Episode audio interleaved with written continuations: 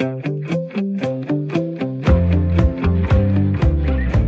lytter til Hjemmetid med mig, Camilla Due.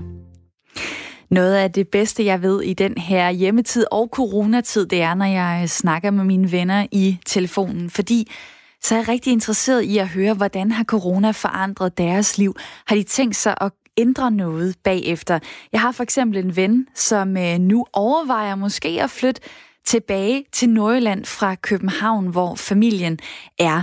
Jeg har også en ven, som for alt i verden bare skal have det der sommerhus, og det skal være nu, fordi hun er jo egentlig en, som elsker at lave haveting og huslige projekter, og det er der ikke så meget mulighed for i den lejlighed, hvor hun bor. Så nu er det altså sommerhustid for hende. Så har jeg også en veninde, der har fundet ud af, at øh, måske behøver hun faktisk ikke at se så mange mennesker, som hun plejer efter corona, at det er helt vildt dejligt at have en tom kalender og kunne være lidt impulsiv og mærke efter, hvad er det egentlig, jeg har lyst til, i stedet for at være fuldstændig booket op.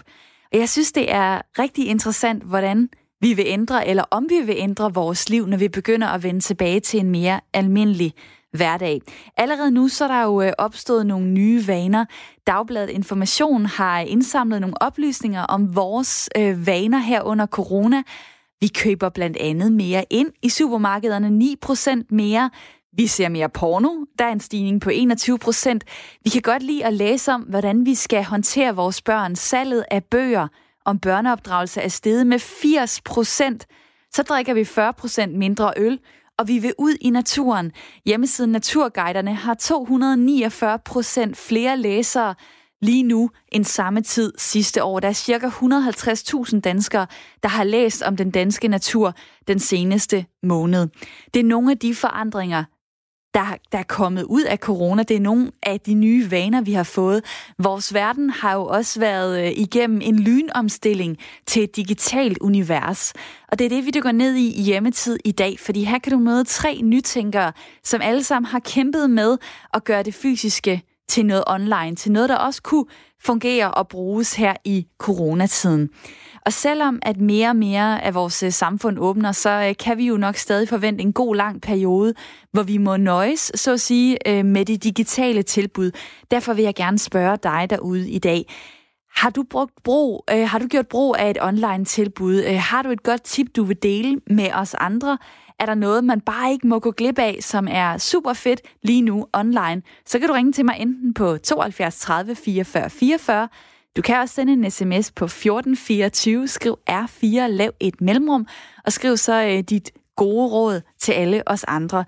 Jeg har selv været øh, ret glad for online fitness. Det var noget, jeg først fandt ud af her for en uges tid siden. Jeg troede egentlig, det ville være sådan lidt latterligt at stå og se en øh, træner på skærmen, der prøver at motivere mig til et eller andet. Men det er faktisk sjovere end selv at finde på øvelser og end bare at løbe en tur.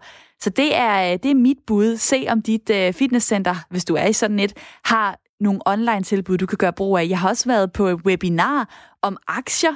Det var også mega spændende, og det var nok noget, jeg ikke ville være taget til. Men øh, det kunne jeg så, når jeg bare kunne sidde og gøre det øh, hjemme på computeren, og det faktisk var gratis, fordi det så var online. Hvad med dig derude? Har du øh, gjort brug af et eller andet online-tilbud? Har du et øh, godt tip, du kan dele med os andre, så øh, tag telefonen og ring lige nu på 72 30 44 44. Det kan også være, at du selv har sat et eller andet i gang, som du gerne vil dele med os. Det vil jeg også gerne høre om. Du kan også sende en sms på nummer 1424. Skriv R4, lav et mellemrum, og skriv så dit bud her til hjemmetid. Og velkommen til hjemmetid i dag.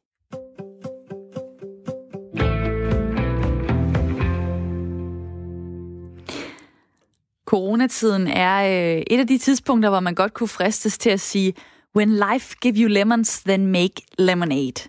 Altså oversat øh, til et løst dansk, se mulighederne i stedet for begrænsningerne og tag den positive hat på. Lav noget lækkert ud af den sure situation. Det har de gjort på øh, Aarhus Bibliotekerne, hvor alle coronarestriktionerne har lukket for både bibliotekerne og også for alle deres arrangementer. Og derfor så har man nu fundet en løsning på en af de mere populære ting, nemlig bogcaféen. Og det vil jeg gerne tale med dig om, Karina Højer. Velkommen til. Tak skal du have. Du er biblioteksformidler på Aarhus øh, Bibliotekerne. Hvordan afholder I jeres øh, bogcafé nu? Jamen, øh, nu er vi jo ja, sendt hjem, ligesom alle mulige andre, og vi har rykket bogcaféerne over på vores øh, digitale platform, som vi selv bruger også til vores møder og så videre. Så vi, øh, vi inviterer til bogcafé på øh, Microsoft Teams. Og hvad er en øh, bogcafé i jeres regi normalt? En bogcafé er en præsentation af, hvad vi selv synes er, er rigtig gode bøger. Så det plejer at være nogle rigtig hyggelige arrangementer, hvor vi sidder sammen og og hvor at øh, hvis det for eksempel så er mig, der holder bogcaféen, så fortæller jeg jo selvfølgelig om en, en masse gode bøger, jeg har læst, som jeg synes, alle andre også skal læse. og øh, så plejer vi jo at sidde sammen og måske få noget kaffe og, og virkelig hygge os, mens øh, vi hører om de her mange gode læseoplevelser, vi kan, vi kan glæde os til. Så det er et øh, tilbud for øh, alle, jeg ved ikke, om man kan kalde det elitelæserne, men i hvert fald dem, som øh, altid er på jagt efter en ny bog. Hvor mange plejer I at være til, til bogcaféer, når I kan møde fysisk op? Jamen, det er meget forskelligt, fordi vi holder det jo gerne på, øh, på forskellige biblioteker også, og der er der jo, i Aarhus har vi jo mange biblioteker, hvor der er plads til forskellige antal mennesker. Så det kan være alt fra øh, måske 15 mennesker og helt op til en, en 60-70 mennesker, vi kan samle til sådan et arrangement. Og nu er det jo så online. Det burde måske øh, brede det ud. Altså det burde gøre, at øh, flere kunne deltage, i hvert fald hvis de får øjnene op for, øh, at øh, det er en mulighed. Fordi nogle gange så det der med, at man skal lige afsted, og man skal nå det til et bestemt tidspunkt, og det kan man ikke lige overskue så er det jo måske øh, lidt nemmere at bare sidde derhjemme egentlig og, øh, og være med. Helt konkret, hvordan øh, fungerer det, øh, den her online bogcafé? Jamen helt konkret, så, øh, så starter man i hvert fald ud, ligesom man gør, hvis man vil til en almindelig bogcafé. Fordi man skal nemlig ind på vores hjemmeside og bestille en billet. Og det skal man, fordi vi skal bruge øh, nogle oplysninger på, øh, på, det, på de her deltagere, der gerne vil være med, sådan, så vi kan få dem ind i Teams og få dem ind og være med til bogcaféen. Så man skal simpelthen melde sig til, bestille en billet til sin egen stue, kan man sige, men altså det, det er nødvendigt for, at vi kan få de oplysninger, vi har brug for. Og hvordan, øh, I har allerede holdt en øh, café. Hvordan var det øh, anderledes for dig, den der skal sidde og, øh, og fortælle om bøgerne og motivere andre til at, at læse det samme? Jamen, det er jo selvfølgelig noget helt andet, fordi øh, vi plejer jo at kan kigge folk i øjnene og kan se, at, at de nikker eller ryster vildt på hovedet, hvis de er uenige i, i de bøger, jeg synes er gode. Øh, man kan bedre fornemme, om der er noget, man skal uddybe, eller, eller noget, der bliver sagt lidt for hurtigt. Men, øh, men ellers så synes jeg, at det var en rigtig, rigtig dejlig oplevelse. Det var så skønt at få, øh, få lov til at snakke om nogle gode bøger igen med nogle mennesker, som sad på den, godt nok på den anden side af skærmen. Men altså, de, det føles jo lidt som om, man er sammen alligevel. Man kan jo sige, at det er jo måske egentlig en tid, øh, hvor netop bøgerne kan få noget mere plads, fordi at øh, vi, vi har ikke så mange ting, vi plejer at gøre, som vi må lige nu. Altså, noget af det, jeg øh, har været helt vildt glad for, det var, at inden øh, nedlukningen skete, så havde jeg tilfældigvis lige lånt tre bøger, og det plejer jeg ikke at gøre. Men jeg har simpelthen slugt dem øh, en for en, og nu er jeg tilbage til, at jeg kun har Blikkingegadebanden, som ligger i min taske lige nu, faktisk, som at jeg har lånt af min svigermor. Øh, fordi at, at øh, altså, jeg har haft tid til at læse. Øh, hvad synes du egentlig om det her med, at, at bibliotekerne lige præcis i den her tid har været tvunget til at være lukket? Jamen, altså, øh, det er jo ærgerligt for os alle sammen, når, når vi ikke kan gøre det, vi gerne vil, og det, der, der plejer at blive gjort. Øh, og øh, det er dejligt at mærke, at vi er savnet. Det er vi jo glade for. Men øh, altså, vi har jo fuld forståelse for, at det er den vej, vi måtte gå lige nu. Og så kan vi jo bare glæde os til, at vi får lov at åbne igen på et tidspunkt, forhåbentlig om ikke så længe.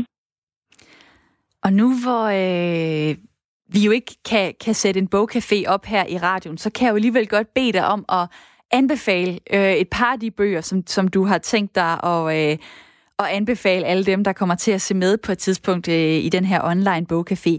Så hvis, øh, hvis du skulle komme med tre bud på, øh, på gode bøger, og også lige, hvordan man egentlig skulle skaffe dem nu, hvor man ikke kan, kan komme hen på biblioteket, hvad kunne det så være for nogle bøger?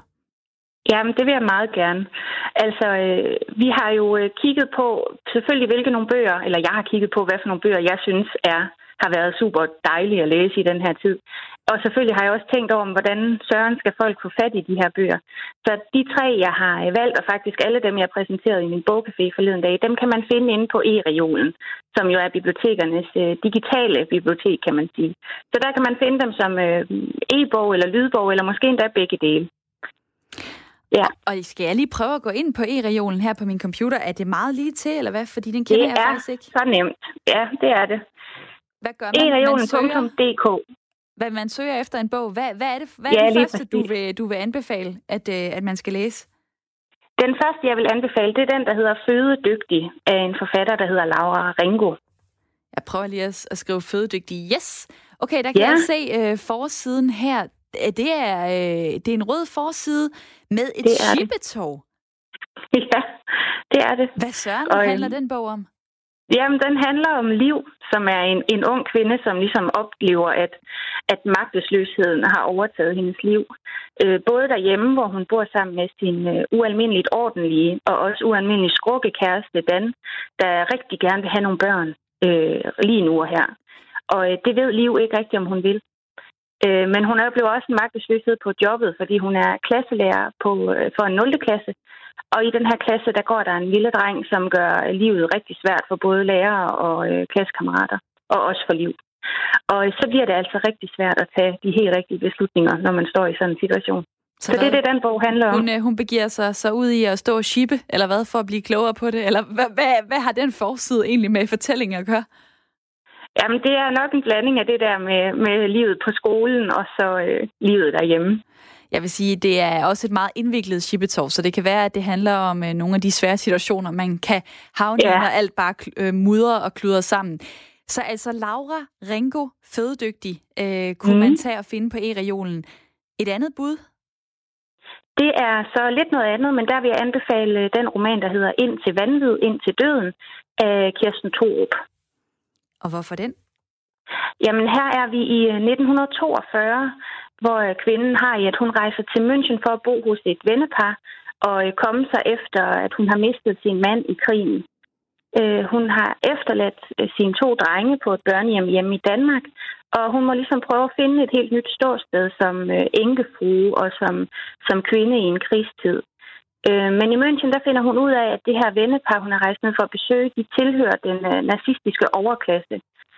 Og øh, det er en kæmpestor og sådan ret, til tider ret barsk roman om, jamen, om krigens og kærlighedens vanvid, men det er i virkeligheden også en roman om, hvordan alting nemt kan blive en gråzone, hvis man er for bange for at stille sig et sted, og så måske blive stående der.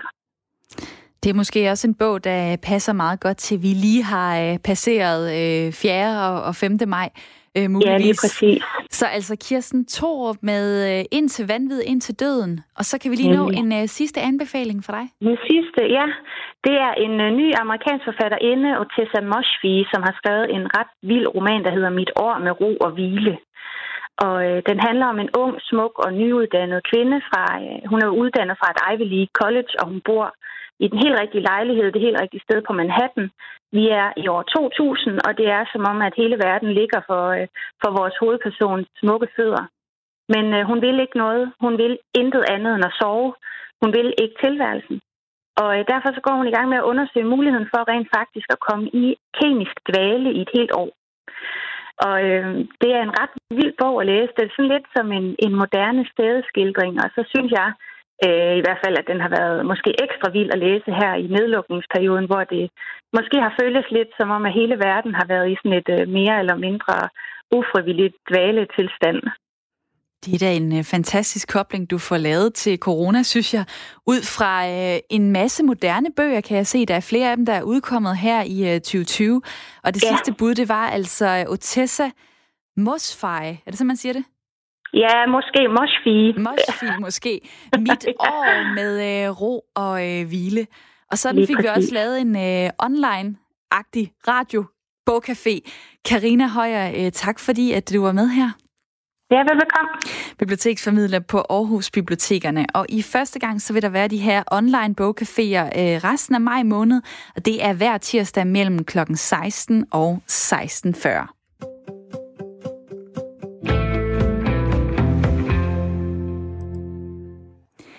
I dag der har vi øh, lavet en øh, særudgave af hjemmetid med fokus på alle de gode digitale tilbud, som øh, coronaen har tvunget os ud i. Og derfor så vil jeg også rigtig gerne høre fra dig derude. Jeg ved jo, at øh, vi er rigtig mange mennesker i Danmark med forskellige interesser. Vi er i forskellige netværk. Vi går op i forskellige ting.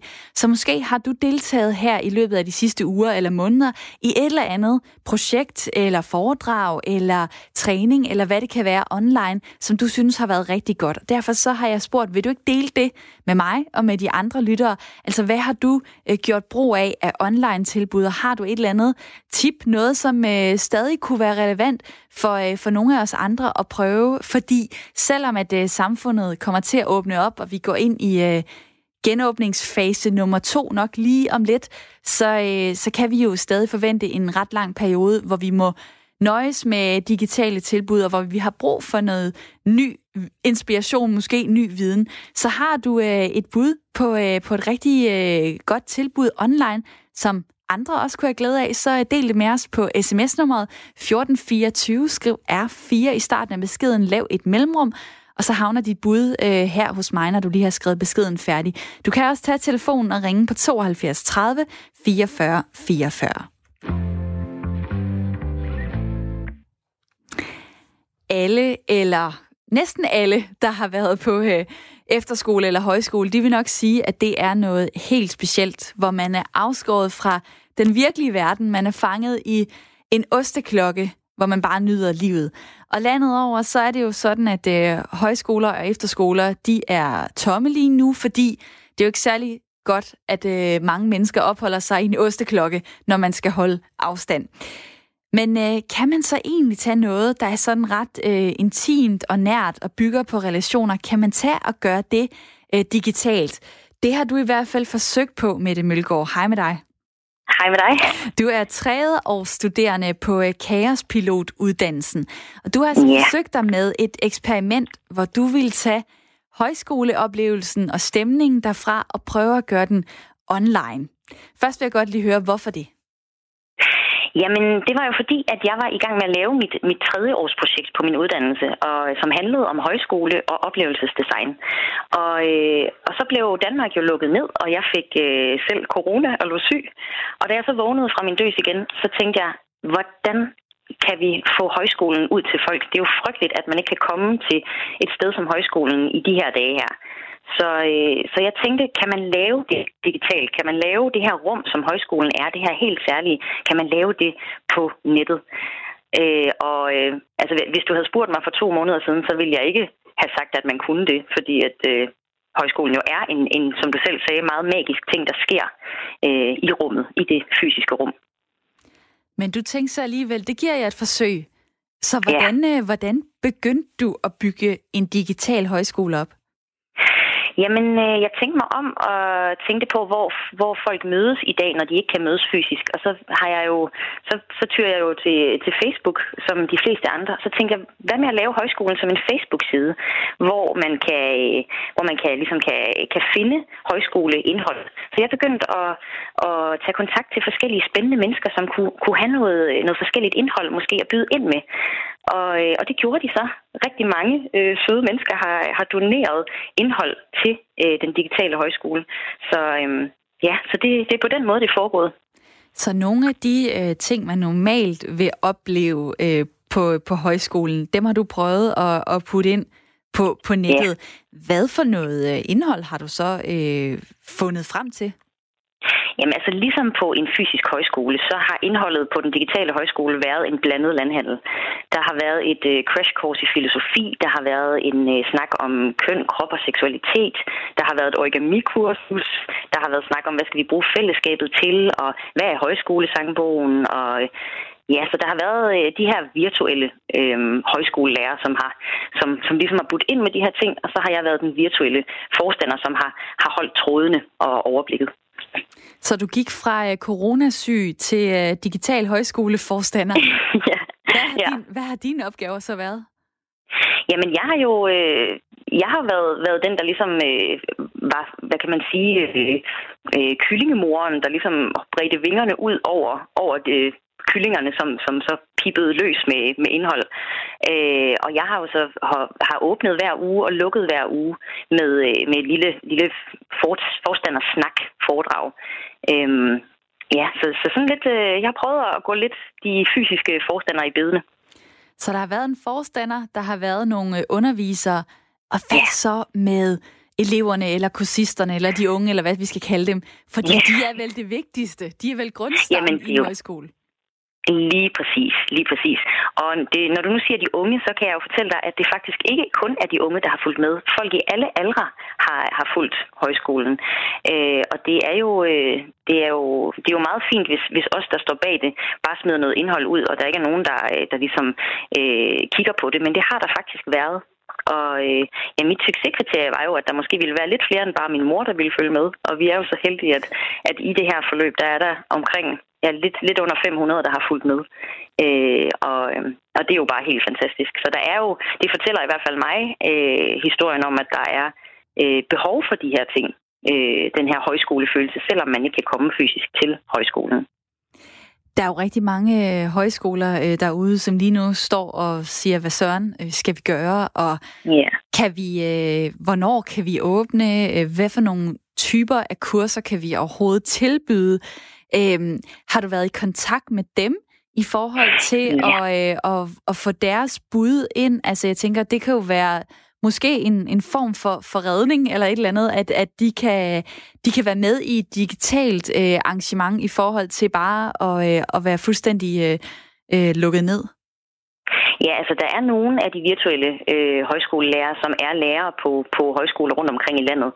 Øh, jeg har været meget i kontakt med Brandbjerg Højskole, hvor jeg også har lavet en del af mit, øh, af mit projekt inden coronaen, og de var jo, de har været meget lukningstruede, øh, men, men de ser ud til at, at klare sig nu, og der har forstanderen derfra været virkelig sød og donere en, en, øh, et lille mini-foredrag om fællesskabet til os øh, på den digitale højskole. Så jeg tror, at øh, at jo mere vi kan få højskolen ud til folk og minde folk, der har gået på højskole, om hvad det, hvad det er, øh, højskolen står for, og måske også folk, som ikke har noget med højskolen at gøre, fortælle dem, hvad det er, højskolen kan, øh, jo bedre er højskolerne nok stillet, øh, når vi engang kan åbne op igen. Og det smukke ved højskolen er jo også, at højskolen er øh, en institution, som formår at øh, at tilpasse sig alle, alle de ting, der sker i samfundet. Øh, så efter en hver større krise, så har højskolen været et sted, man søgte til. Så det håber jeg også gør sig gældende den her gang, efter den her krise. Øh, nu har jeg ikke... Øh, jeg ved egentlig ikke, har du gået på højskole? Ja, det har jeg. Hele tre gange. Så jeg er bidt af en gal højskolesangbog. Okay, så er det helt oplagt, at du øh, har, er gået i gang med, med det her øh, projekt. Øh, ja. Hvad synes du egentlig, det den bedste oplevelse, du selv har haft så på din egen digitale højskole som øh, forstander?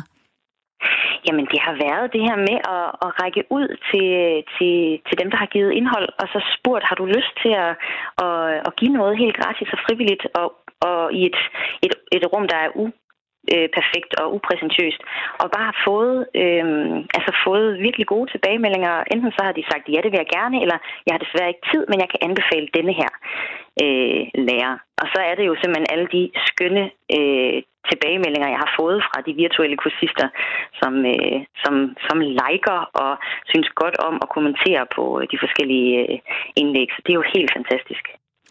Jeg går ud fra, at øh, dit øh, projekt består på kaospilotuddannelsen. Uh, ja, det håber jeg da.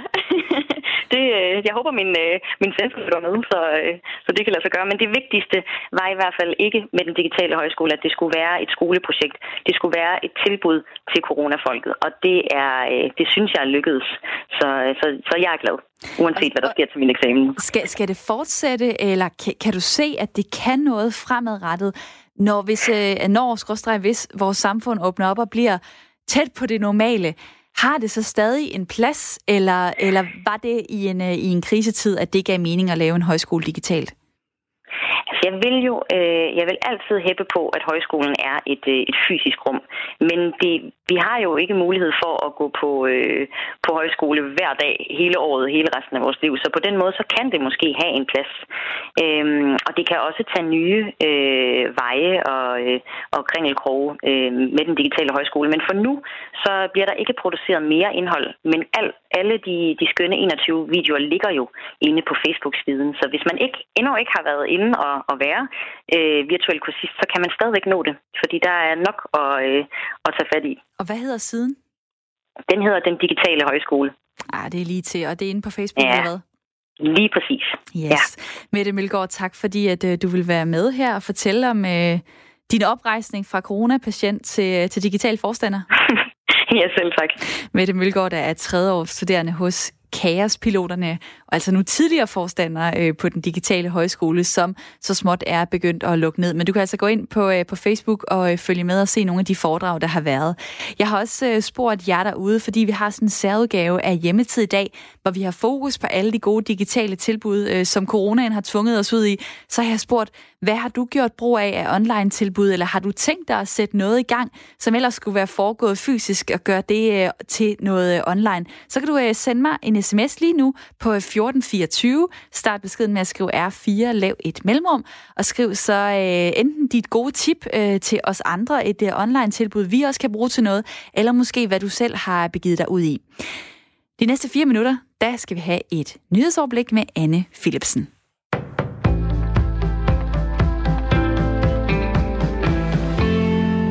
Verdenssundhedsorganisationen WHO advarer verdens lande mod at forhaste en genåbning af deres samfund. Landene bør udvise ekstrem forsigtighed, ellers så vil man risikere en hurtig stigning i smittetallene. Så lyder det fra generaldirektøren for WHO, Tedros Ghebreyesus. Blandt andet anbefaler han landene at have tiltag på plads, som kan kontrollere smittespredningen. Det gælder for eksempel sporingssystemer og karantæneregler. Flere store europæiske lande som Tyskland, Spanien og Italien er begyndt at åbne sig småt for restriktionerne, og USA's præsident Donald Trump har sagt, at fokus nu er på en genåbning af landet. Herhjemme der forventer man, at en aftale om genåbningens anden fase bliver præsenteret i dag, og i Tyskland, der har kansler Angela Merkel givet Bundesligaen grønt lys til at genoptage fodboldsæsonen i anden halvdel af maj måned. Dansk Folkeparti presser ikke på for en grænseåbning, så for eksempel tyske turister kan bruge sommerhuse i Danmark. Der er flere partier, der har efterlyst en snarlig grænseåbning til gavn for turisterhvervet. For grænserne er jo altså lukket lige nu som følge af coronakrisen, og det har ramt turisterhvervet hårdt. Nu har Tyskland meddelt, at man trinvis vil begynde at åbne for indrejse fra Danmark til Tyskland fra den 15. maj. Men det betyder ikke, at Danmark skal åbne for de tyske turister. Det mener Dansk Folkepartis gruppeformand Peter Skorp. Vi synes, man skal hjælpe turistbranchen ved et klart svar på grænsekontrollen, ligesom på mange andre områder i forbindelse med genåbningen, sådan at de ved, at grænsen øh, fortsat er lukket her hen over sommeren, og vi kan få danske turister ind i vores øh, sommerhuse. Der er mange sommerhuslodlejere, der, der er sådan et badested i øjeblikket, ikke rigtig kan agere, ikke kan skaffe nogle nye kunder. Statsminister Mette Frederiksen har ikke planer om at åbne grænserne allerede nu.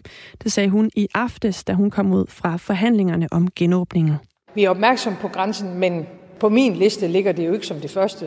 Og det er 10.30 i dag, at partierne genoptager deres forhandlinger om næste fase af genåbningen af Danmark. Udbruddet af coronavirus har betydet et stort fald i overnatninger på hoteller, i sommerhuse og på campingpladser. Nye tal fra Danmarks Statistik viser, at overnatninger på hotellerne faldt med 63 procent i marts. Udviklingen hænger sammen med, at der jo altså løbende er blevet indført de her restriktioner i løbet af marts måned. Først i form af anbefalinger om at holde afstand, og senere også med begrænsninger på forsamlinger. Og det ramte blandt andet hotellernes muligheder for at holde konferencer. Senere så blev, som vi lige talte om, de danske grænser lukket, og det har også betydet, at der nærmest ikke har været nogen turister siden den 13. marts. I april forventer man, at tallene bliver endnu værre, fordi nedlukningen af samfundet galt for hele april måned. Nu bliver det ulovligt at indfange truede danske sommerfugle i naturen. En ny bekendtgørelse sætter nemlig en stopper for indsamlingen af 33 truede arter af dagsommerfugle. Det fortæller Miljøminister Lea Wermelin. Hvis man øh, overtræder det, så vil det kunne medføre bødestraf eller under skærpede omstændigheder øh, fængsel i et øh, år. Men jeg har da en klar forventning om, også med det grønne mandat, vi står på, at danskerne gerne vil overholde reglerne og kun har en interesse i ikke at fange sommerfugle, som, øh, som er fredet. Der er en stor del af Danmarks sommerfugle, som er i tilbagegang, og flere arter er faktisk helt forsvundet. Lea Wermelin understreger, at forbuddet alene det ikke kan vende flere årtiers tilbagegang på sommerfuglefronten, men at det her det er et skridt på vejen, siger hun. Indgrebet kommer efter en ekspertvurdering fra Aarhus Universitet. Her har forskerne vurderet, hvilke arter, der vil få gavn af sådan et forbud mod indfangning. Vi får tørt vejr med nogen eller en del sol i dag. Her først på dagen, der er det mest skyet over de sydlige dele af landet. Temperatur op mellem 12 og 16 grader i dag.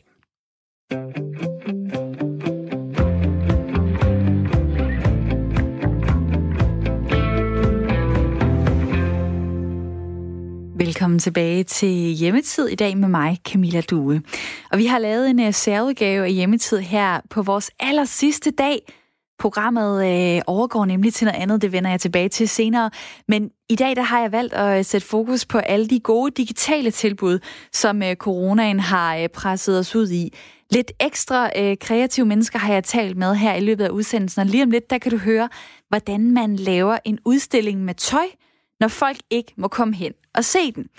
Øhm, og selvom at øh, mere og mere af vores samfund kommer til at åbne op, så kan vi jo også forvente, at vi stadig i en god periode, en god lang periode nok, øh, vil skulle nøjes med digitale tilbud i forhold til forskellige områder. Og derfor så har jeg spurgt øh, jer derude i dag, hvad har du brugt af online-tilbud? Har du øh, et godt tip, du vil dele med os andre? Er der noget, du synes, vi også skulle prøve, nu hvor vi måske alle sammen sidder lidt mere hjemme og har mulighed for at øh, deltage i nogle forskellige øh, online-ting, webinarer, hvad det nu kan være. Det kan også være, at du selv har øh, startet et projekt op, du gerne lige vil øh, tale lidt om. Jamen, så kan du sende mig en sms på nummer 1424, skriv R4, lav et mellemrum og skriv så dit øh, bud til mig, så vil jeg dele det med de andre lyttere. Og Lina har skrevet her, at øh, hun skal til at åbne en Be Lady etiketteskole i Danmark, så hun har brugt tiden på at se, hvordan man sidder på en korrekt måde som kvinde, så hun altså kan lave et etikettekursus.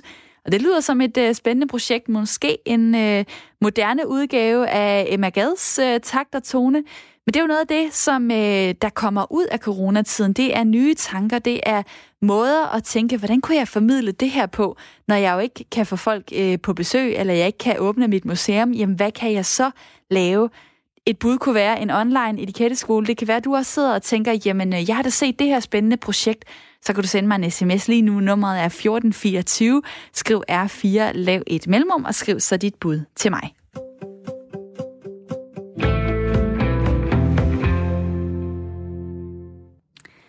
I de seneste uger har øh, mange jo været tvunget til at øh, tænke kreativt, fordi man er blevet nødt til at øh, tilpasse sig de restriktioner, som coronaen har, har medbragt.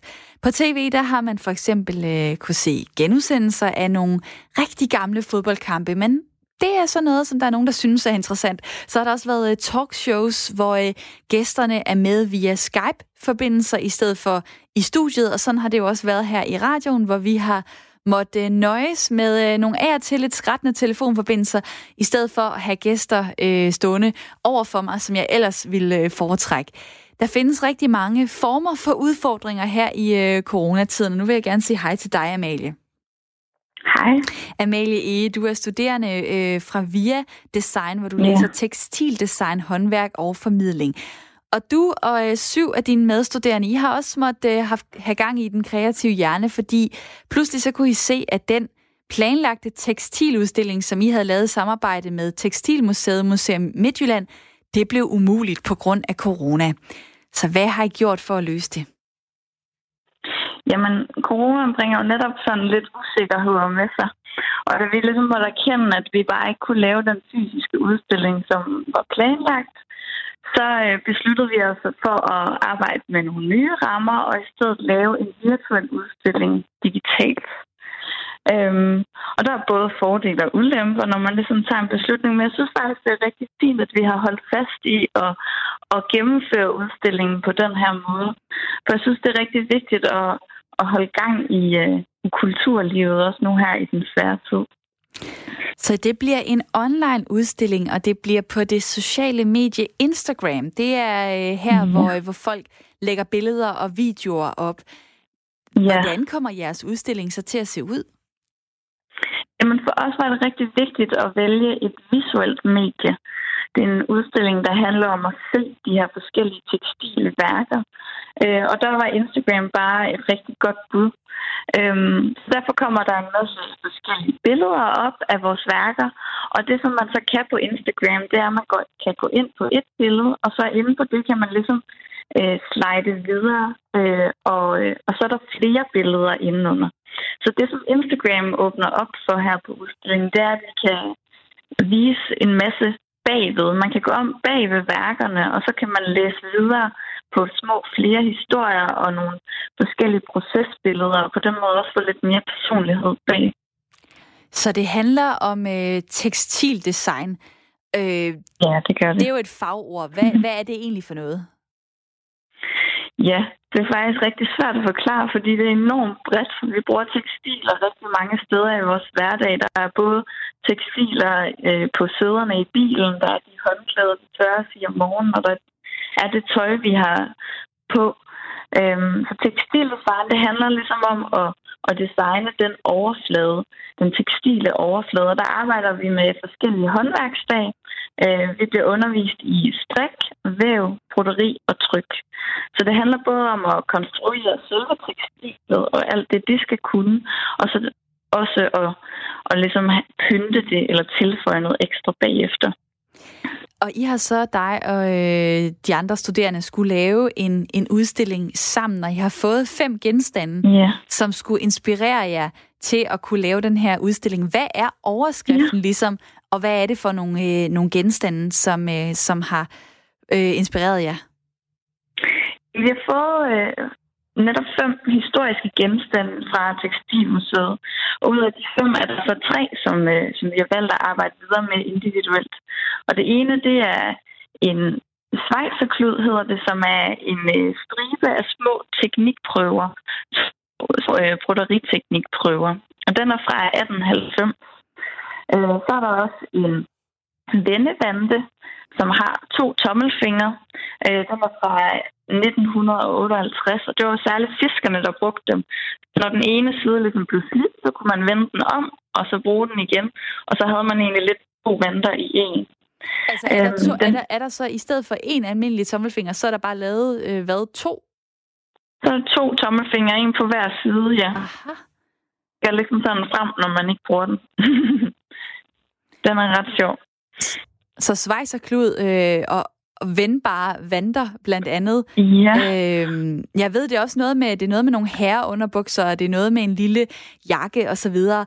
Hvad, ja. Hvis vi lige springer øh, frem i processen, hvis man går ind og ser jeres, øh, jeres udstilling nu, hvordan kan man se, at, øh, at I har været inspireret af de her forskellige øh, øh gammeldags historiske øh, tekstildesign?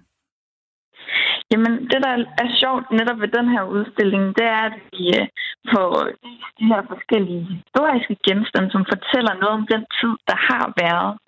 Og så fortolker vi på dem og, og viser dem så gennem vores øjne øh, af nu 2020. Så det er ligesom en, en viderefortælling på en mindre sådan direkte måde, men mere kreativ måde, hvor vi fortolker på fortidens tekstiler og viser dem i en ny sammenhæng. Så, så hvad vil man kunne se? Hvad er det nye, I, I kommer med? Øhm, jamen, vi har hver individuelt selv øh, valgt vores retning. Det er et ret bredt projekt. Øh, og blandt andet Schweizerkloden er en fortælling gennem øh, af forskellige øh, teknikprøver, og der er en, der har valgt at lave det til et interaktivt eventyrsfortælling. Så det er i stedet for bliver en stribe af forskellige øh, historier. Mm. Så er der vendebanden, som er lavet om til en vendesvitter, hvor man så kan vende den om og bruge den på flere måder.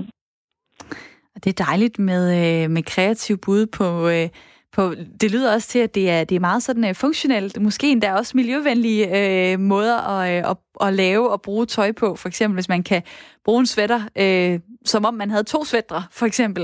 Øh, her ja, kan jeg lige tænke mig at spørge dig, det er ikke sådan for at være helt vildt fordomsfuld, men jeg tænker, museerne og sådan et tekstilmuseum, det er måske sådan noget ældre mennesker øh, går hen på. på Instagram, der er det de yngre folk. Kunne det her egentlig være en ja. måde at kunne bygge det op på fremover og køre det på, i to forskellige spor? Den fysiske, som henvender sig måske til en målgruppe, og så øh, det online univers, øh, hvor I kan komme bredere ud? Det er jo i hvert fald en rigtig spændende tankegang øh, at køre i, og det er også noget af det, som corona måske netop kan føre til. Øh, vi håber på øh, Instagram og kunne ramme også en lidt yngre målgruppe, men stadig fagne den målgruppe, som Tekstilmuseet har nu. Og vi har blandt andet valgt at holde en online fanisering her i næste uge, hvor der både kommer en tale fra direktøren, øh, men også lave en konkurrence om et gavekort til Tekstilmuseet. Så det kan måske også være en måde at, at ramme nogle nogle øh, yngre øh, besøgende, og så øh, med det her gavekort og sådan noget, stadig trække dem ind på det fysiske museum, som også kan bidrage med noget med deres udstillinger. Og det er det, jeg kalder at tage ja-hatten på og ligesom se det gode i den situation, vi er i, og måske endda kunne, øh, kunne gøre, at det kan få et museum til for eksempel at vokse efter øh, corona-tiden øh, ja. her. Amalie E., tak fordi du var med. Selv tak. Studerende fra Via Design, hvor øh, du læser tekstildesign, håndværk og formidling. Og hvis man vil se den her udstilling, så øh, kan man se den fra på onsdag på Instagram-profilen, der hedder Ny Fortolkning. Og den her udstilling er et samarbejde mellem Via Design og Tekstilmuseet Museum Midtjylland. Og som Amalie lige nævnte, så er der altså online fanisering på Instagram den 13. maj, øh, som man altså kan besøge fra sin sofa, i stedet for at møde øh, fysisk op på museet. Lige nu øh, der går jeg ret spændt på, hvordan genåbningsplanen for Danmark kommer til at øh, se ud. I to måneder der har vi lavet det her særlige øh, program til jer hjemmetid, fordi størstedelen af os har været sendt hjem. Men du begynder flere og flere ting at åbne op. Der er flere, der skal på arbejde. tilbage til noget, som minder om en almindelig hverdag. Og derfor så siger vi også farvel til det her program Hjemmetid i dag. Og på mandag, der vender det program, jeg plejer at være vært øh, for, det vender tilbage. Det er Ring til Due. Det er samtale- og lytterprogrammet her på Radio 4, hvor jeg elsker at snakke med alle jer derude, som vil dele jeres holdninger og erfaringer. Jeg har et øh, lytterpanel med mig. Det er to af jer lyttere, som er igennem hele timen. Og så er telefonen og sms'en også åben for jer, der, der lytter med. Og det er et øh, debatprogram, hvor vi vender de ting, som betyder noget i vores hverdag og vores liv og vores samfund. Og derfor så øh, har jeg også et kvarter til nu, øh, og, og øh, bede om bud fra dig. Hvad synes du, at vi skal debattere i Ring til Due den næste tid? Har du et øh, dilemma, eller er der noget, du har set i medierne, som du synes kunne være spændende? Måske øh, har du haft en god snak øh, med en fra din familie eller en ven om nogle lidt større spørgsmål i livet, som man kan debattere, måske være for og imod.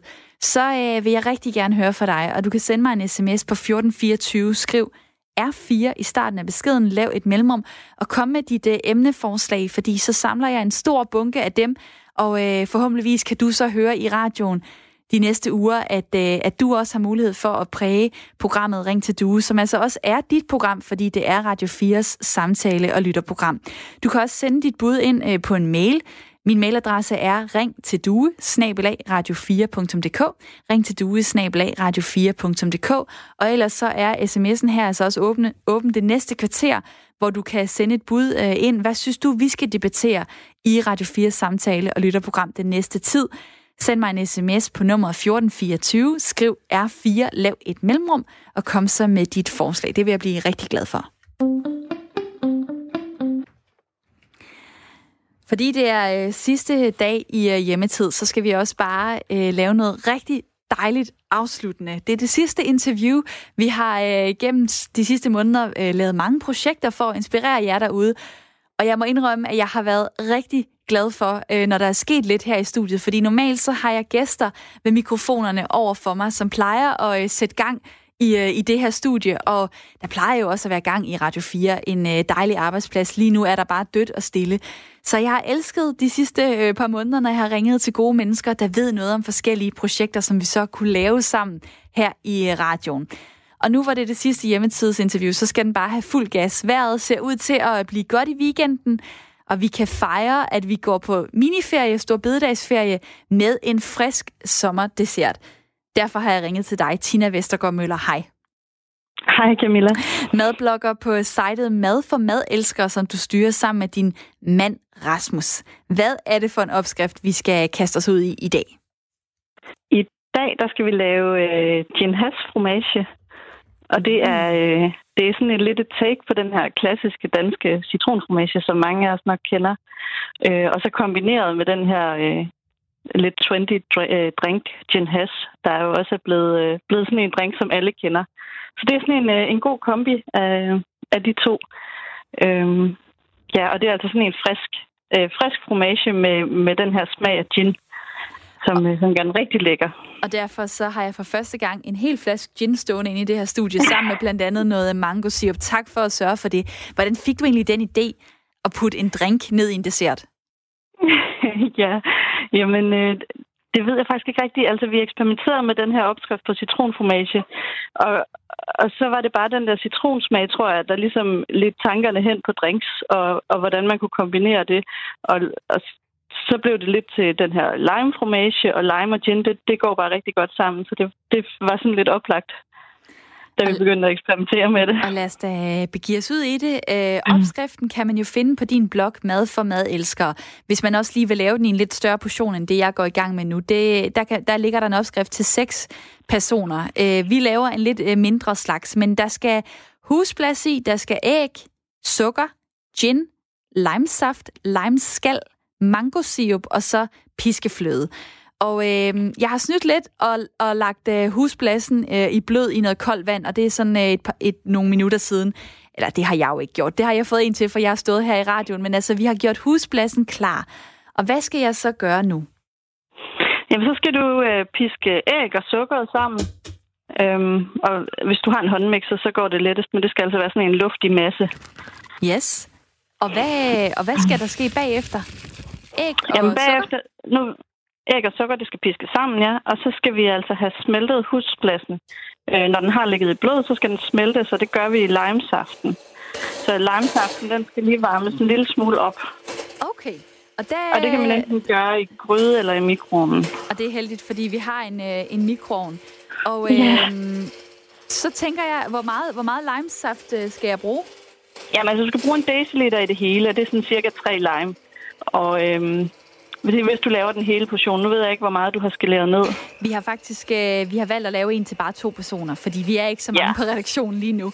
Så, så det er cirka en tredjedel af en deciliter, du skal bruge. Alright, og det varmer jeg altså øh, limesaften. Øh, det er bare at presse en lime ikke? Og op i et glas, og så ind i mikroovnen. Lige præcis. Super. Og mens jeg øh, begiver mig ud i det og laver lidt forskelligt, øh, kan du så ikke lige, lige fortælle mig, øh, det her med husplads, det er jo sådan noget, jeg godt kan være lidt, øh, lidt bange for. Fordi at, ja. øh, uh, det kan måske godt gå galt. Hvad er ja, det bedste det er faktisk... til det? Jamen, øh, gør som der står i opskriften. nok det bedste tip. Altså, hvis man, hvis man sørger for at lægge det i koldt vand først, og hvis man bruger en opskrift med flere blade, så lige skil bladene lidt ad, inden man lægger dem i koldt vand. Hmm. Og så skal det bare smelte stille og roligt. Øh, og så skal man bare sørge for, at der ikke er klumper i, i den her væske, man har smeltet det i. Og øhm, Ja, hvis man laver en stor portion, så kan man nøjes med at tage lidt af, af limesaften og røre den ud i, så man ikke har alt for meget væske at smelte øh, huspladsen i.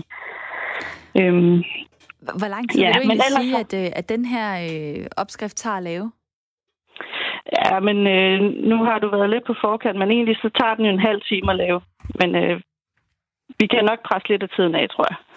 Det, hvis man er hurtig. Det er ved at, øh, at forberede ved at sådan... Øh, hvad kan man sige, ja, har, har, har snydt lidt, som man gør også i, uh, i et ja. tv-køkken. Det er jo også et radiokøkken, det her.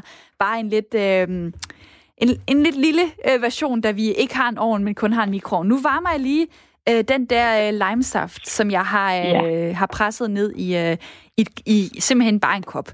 Øh, og imens, så vil jeg lige spørge dig, øh, hvordan skal man egentlig servere den her? Altså, vi øh, kan godt lide at servere den i glas, fordi det sådan lidt har den her øh, reference til drinken. Så i, hvis man har et drinksglas, så synes jeg, det er sjovt at servere den i sådan et, og så lige med en skive, øh, en skive lime på kanten. Men hvis man vil servere den mere traditionelt, som vi kender fra citronformage i en stor skål, så kan man selvfølgelig også det. Og det, øh, det synes jeg, der lyder lækkert. Ej, den der mikroovn, den er jeg altid så bekymret for, fordi den står på en stol, der, der står, oh ja, og, øh, og Altså, der står, der står lidt usikkert her i studiet, men, men øhm, det, er, øh, det er jo også det er jo sidste, det er jo sidste dag med hjemmetid og sidste køkkenprojekt, så, så hvis den går i stykker hjem, så må det simpelthen være sådan. Øhm, der skal jo også noget sprut i. Hvor stærk bliver den her dessert egentlig? Altså, det er ikke en børnedessert i hvert fald. Øh, man kan godt, man kan godt smage gin. Øh, og det synes jeg også, man skal, når det nu er det, det er. Øh, men men den, den smager som en drink med gin. Uh, lækkert.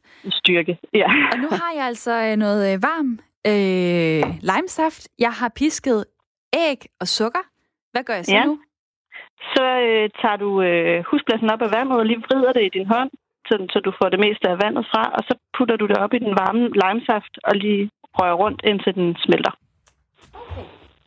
Og det er også noget dejligt øh, sjasket noget, ja. kan jeg sige dig.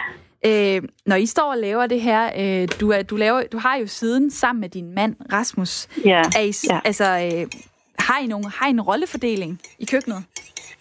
Øh, det kan man godt sige. Jeg laver alt det søde, og han laver øh, alt det rigtige mad, kan man okay. sige. det er mest sådan, det er fordelt. Og så har vi jo som regel altid et barn eller to med i køkkenet også. Så det, det vil jeg sige, det, det er ikke dårligt. Og nu jeg rækker lige her, der foregår mange ting. Nu, øh, nu er huspladsen, den har opløst sig.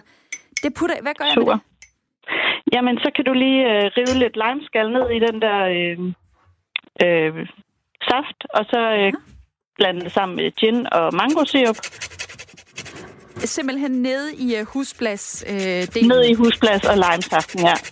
Alright, og jeg knokler på lydløs, fordi jeg elsker lime, så det skal bare, det skal bare smage af noget. Det skal være frisk, synes jeg. Ja, rigtigt. Og så øh, for første gang kan jeg sige, at jeg åbner lige en flaske gin. Hej chef, hvis du lytter med.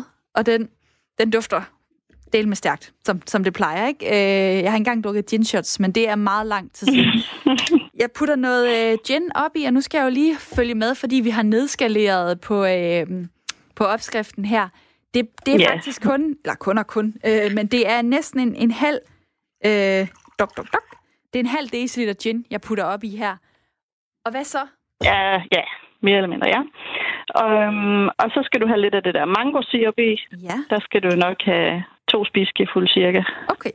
Og det er jo ikke noget, man lige har stående øh, derhjemme. Er det dyrt egentlig? De Nej, det er det faktisk ikke. Nej, de er ikke særlig dyre. Okay. Det, ja, det smager dejligt. dejligt. Det dufter, også, det dufter faktisk rigtig dejligt. Så her i min kop, der har jeg nu limesaft, jeg har husblas, jeg har revet lime, jeg har gin, og jeg har mango syrup. Hvad sker der nu? Det hælder du så ned i din øh, æggemasse der. Mm-hmm. Øhm, og lige vender det lidt rundt. Og hvis du har en hånd mere fri, så kan du begynde at piske øh, flødeskummen. Yes. Godt. Jamen, øhm, det tænker jeg, jeg vil gøre. Og den, yeah. den begynder da... Altså, den er jo ikke, den er jo ikke sådan en, en stiv masse endnu. Hvor lang tid er det, den skal have? Nej. Altså, hvis du laver sådan en, en, et normalt glas, så skal den stå cirka to timer, før den bliver, bliver helt fast. Okay.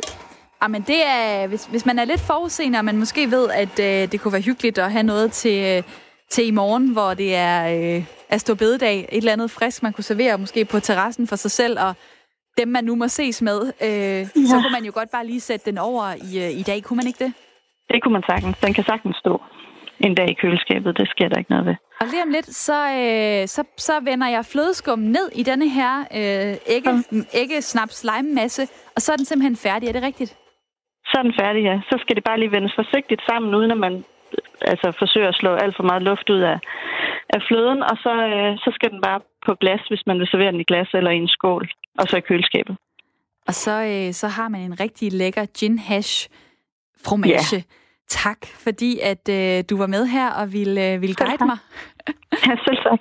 og jeg kan lige oprise igen. Øh, altså husplads, æg, sukker, gin, limesaft, limeskal, mangosirup og så noget øh, piskefløde. Og det var Tina Vestergaard Møller, madblogger på øh, sitet Mad for Madelsker, hvor du også kan finde hele opskriften.